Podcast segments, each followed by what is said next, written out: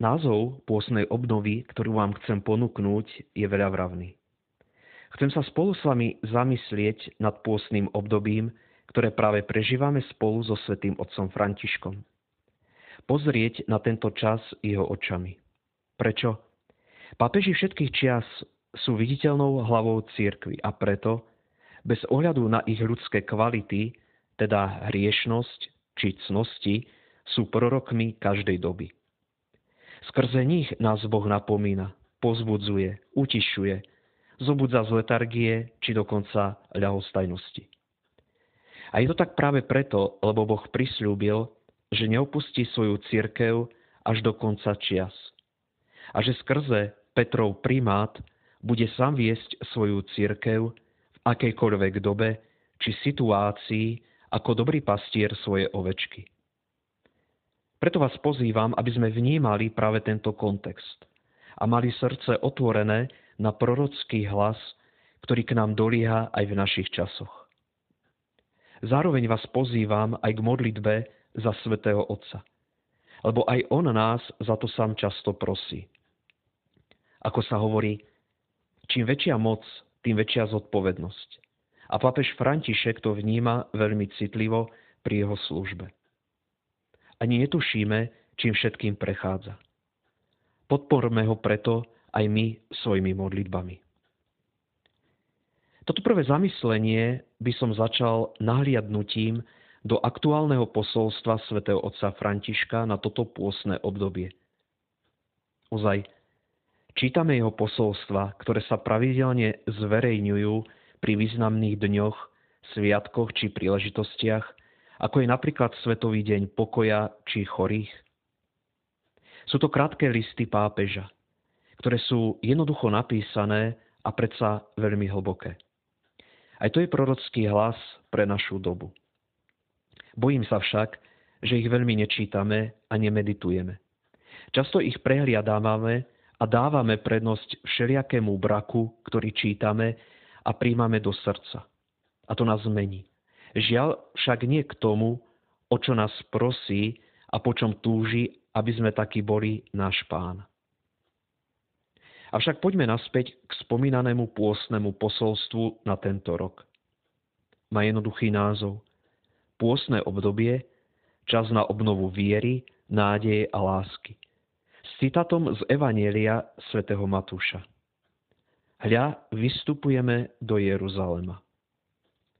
Prečo práve takýto názov? Pápež František hovorí, že sme na ceste cez obdobie pôstu, ktorá nás vedie k veľkonočnému sláveniu tajomstva našej spásy. Avšak nie len to.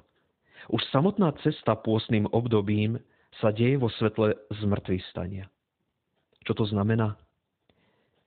Keď ste boli v Svätej Zemi, viete si asi predstaviť, ako vyzerá cesta z Jericha do Jeruzalema. Je to len zo pár kilometrov, možno dvadsaťšesť dvadsaťsedem.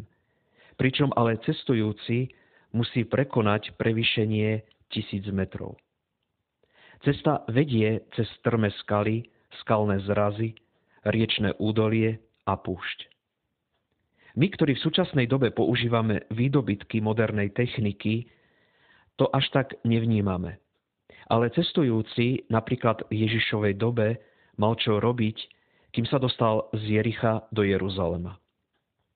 Púšť, chlad, horúčosť, veľký výškový rozdiel a plus možné nebezpečenstvá zo strany zbojníkov, tak ako o tom hovorí aj Ježiš v podobenstve o milosrdnom Samaritánovi. Do Jeruzalema sa putovalo hlavne ale kvôli chrámu, v ktorom prebýval všemohúci Boh Izraela. A už tá cesta, ktorá putníka stala také nepohodlie, ho menila. Prečo? Lebo ho hnala túžba po chráme, tak ako o tom hovorí osemdesiaty štvrtý žalm. Aké milé sú tvoje príbytky, Pane zástupov. Túži a zmiera moja duša po nádvoriach pánových. A žalmista potom ešte hovorí, stúpajú a síl im stále pribúda. Až na Sione uvidia Boha Najvyššieho. A táto túžba po Jeruzalema dávala silu pútnikom na ceste tak náročnej. A preto v tom istom žalme sú aj slova. Až pôjdu vyprahnutým údolím, premenia ho na prameň.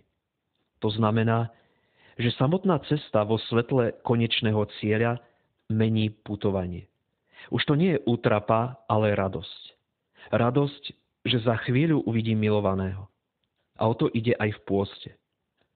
Svetlo zmrtvých stáleho Ježiša, ktoré príjmame na Veľkú noc, už tu a teraz nám dáva silu. Už tu a teraz zažívame jeho milosť, ktorá pramení z veľkonočného tajomstva. Sme ako mesiac, ktorý odráža svetlo slnka, a to mení naše životy. Svätý Otec pripomína vo svojom posolstve aj to, že pôst, modlitba a almužna nám umožňujú konkrétne uskutočňovať úprimnú vieru, živú nádej a činorodú lásku. Ako?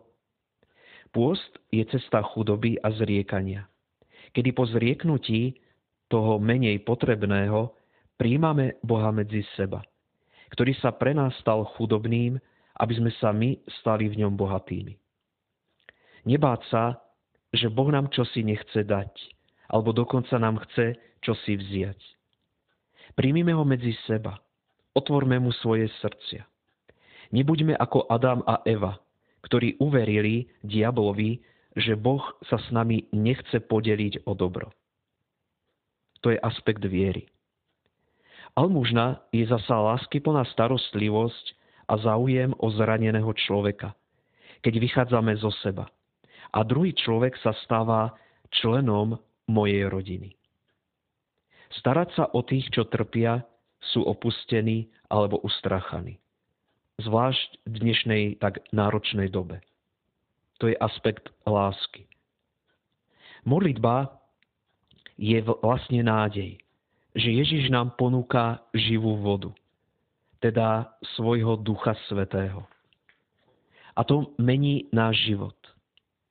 Je to aj vtedy, keď príjmame jeho odpustenie vo sviatosti zmierenia, ktoré nám umožňuje toto odpustenie aj dávať ďalej.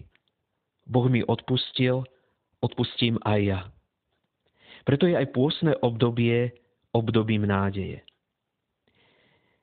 Nech tieto slová svätého Otca nám pomáhajú, aby sme pôstne obdobie, do ktorého sme vkročili, vnímali ako príležitosť, ako šancu sa nechať premeniť láskou nášho Pána. Nech nám v tomto putovaní k veľkonočnému tajomstvu, ako na záver svojho posolstva hovorí Svätý Otec, pomáha aj orodovanie Panny Márie, Matky Spasiteľa, ktorá bola verná pod krížom i v srdci cirkvi.